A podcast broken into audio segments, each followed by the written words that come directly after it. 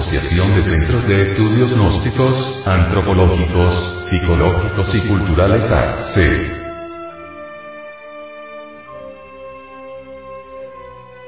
¿Dónde está la posibilidad de despertar? Este trabajo, en su aplicación práctica, comienza con la observación de sí. Pero cuando el trabajo dice que es preciso empezar con la observación de sí, no hay que dar por sentado que ya se conoce lo que significa la observación de sí, con toda la profundidad de su significado. A veces la gente dice, oh, sí, en todo ello no hay nada de nuevo para mí siempre me observé a mí mismo. Y, no obstante, sigue siendo lo que es. ¿Por qué? Porque fantasean que ya conocen todo acerca de sí mismos y que por eso no tienen necesidad del conocimiento de sí. Todo ello es ilusión, pura fantasía. Imaginarse que uno se conoce a sí mismo es ser esclavo de la poderosa fantasía que mantiene a la humanidad dormida. Todos fantasean que se conocen a sí mismos. Ahora bien, lo que es peculiar a la fantasía descansa en este hecho. Que si uno fantasea que es algo o tiene algo, ya no lo desea más. Por ejemplo, si uno tiene la fantasía que se conoce a sí mismo, entonces no tratará de buscar lo que puede reportarle el conocimiento de sí. Por eso no hará un verdadero intento de practicar la observación de sí. Se aceptará tal como presupone ser e imaginará que ya se conoce a sí mismo. Seguirá comportándose como siempre se comportó con la fantasía que lo hace todo conscientemente. En este caso nunca será capaz de entablar la lucha interior para cambiar el ser. En rigor de verdad, miramos a través de nuestros sentidos externos el aspecto del mundo que ellos registran según sus muy limitados poderes. Suponemos que esta escena exterior registrada por los sentidos, llena de gente y de cosas, brillantemente coloreada, es la suma total de lo que llamamos lo real, o lo existente, o, en suma, la realidad. Realidad no está confinada al reducido alcance de los sentidos ni tampoco está fuera de nosotros, en el teatro de la vida existe la realidad de nuestros pensamientos interiores y sentimientos y deseos y sufrimientos, es decir, hay una realidad todavía más real que la realidad exterior transmitida por los sentidos y que solo puede ser ahondada por cada uno de nosotros. La realidad exterior es común a todos nosotros. Pero a la realidad interior solo es posible acercarse individualmente. Esta otra realidad, la realidad interior, a la cual cada persona tiene su propio acceso, descansa invisible dentro de nosotros. El trabajo se aplica a esta invisible realidad interior en la que moramos psicológica o psíquicamente. La ciencia, vuelta exteriormente, por la vía de los sentidos, trata de conquistar la naturaleza. El trabajo se refiere a la conquista de sí, al dominio de sí. Por eso empieza observando, no la naturaleza exterior, sino uno mismo.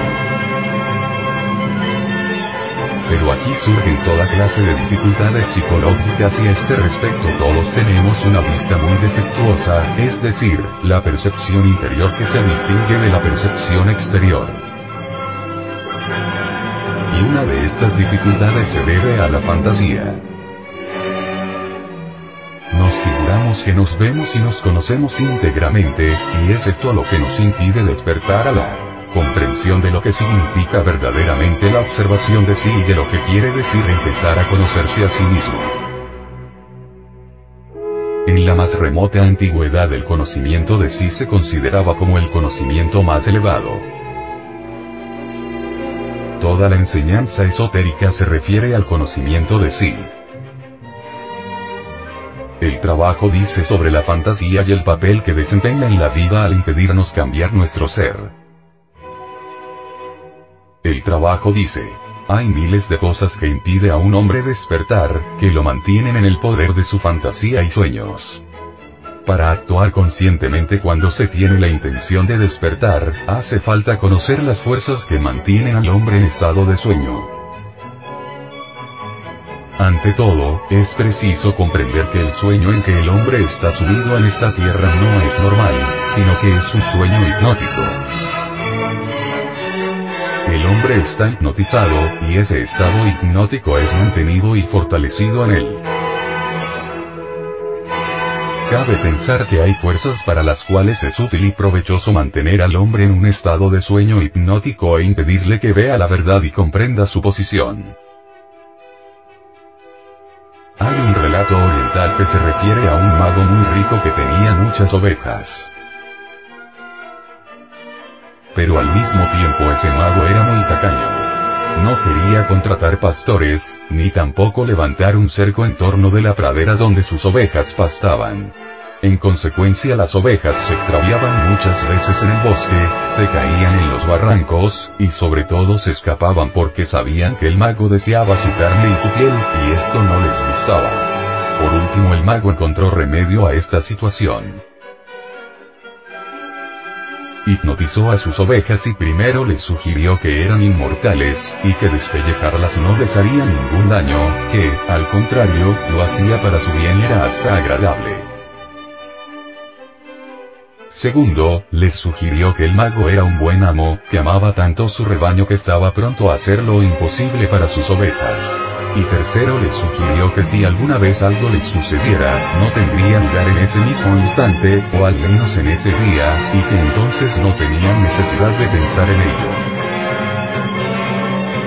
Después el mago les sugirió que no eran ovejas en absoluto.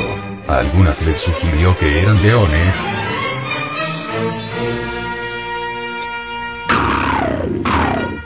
a otras que eran águilas,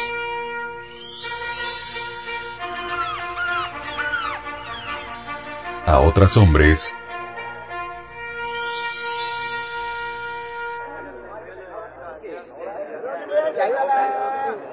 y a otras magos. Y después de esto, todas las inquietudes y preocupaciones que le causaban las ovejas terminaron.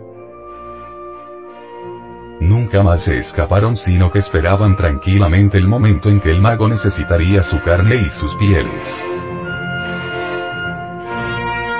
Realidad, es el poder de la fantasía, que ocupa el lugar de una verdadera función. Cuando un hombre sueña, en lugar de actuar, cuando sus sueños ocupan el lugar de la realidad, cuando un hombre imagina que es un águila, un león, un hombre, o un mago, es la fuerza del cundartiguador la que está actuando en él. Cundartiguador puede actuar sobre todos los centros y con su ayuda todos los centros pueden ser satisfechos con lo fantasioso en lugar de lo real. Un ser humano que se considera a sí mismo alguien. Un gran personaje religioso, político, cultural, etc., vive bajo el poder del Jundartiguador. Jundartiguador es una fuerza que fue puesta en los hombres con el fin de mantenerlos en su estado actual. Si los hombres pudieran ver realmente su verdadera posición y comprendieran su horror, serían incapaces de permanecer donde están ni siquiera un segundo empezarían a buscar la manera de escapar y no tardarían en encontrarla, porque hay una manera de escapar. Pero los hombres no llegan a verla, simplemente porque están hipnotizados. Jundartiguador es la fuerza que nos mantiene en estado hipnótico. El despertar, para uno significa que nos deshipnoticen. En esto radica la principal dificultad y en esto se fundamenta también la garantía de nuestra posibilidad, porque no hay razón orgánica para el sueño, y el hombre puede despertar.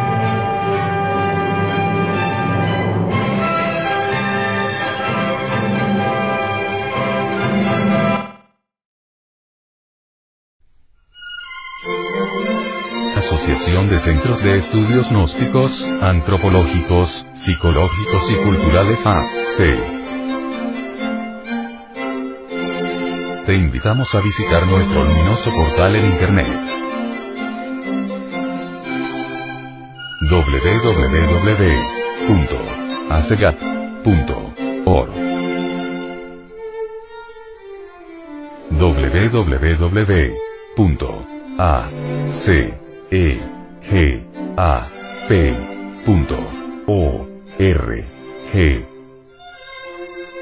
Envía esta conferencia a tus amigos. Las enseñanzas contenidas en ella deben ser conocidas por la humanidad entera.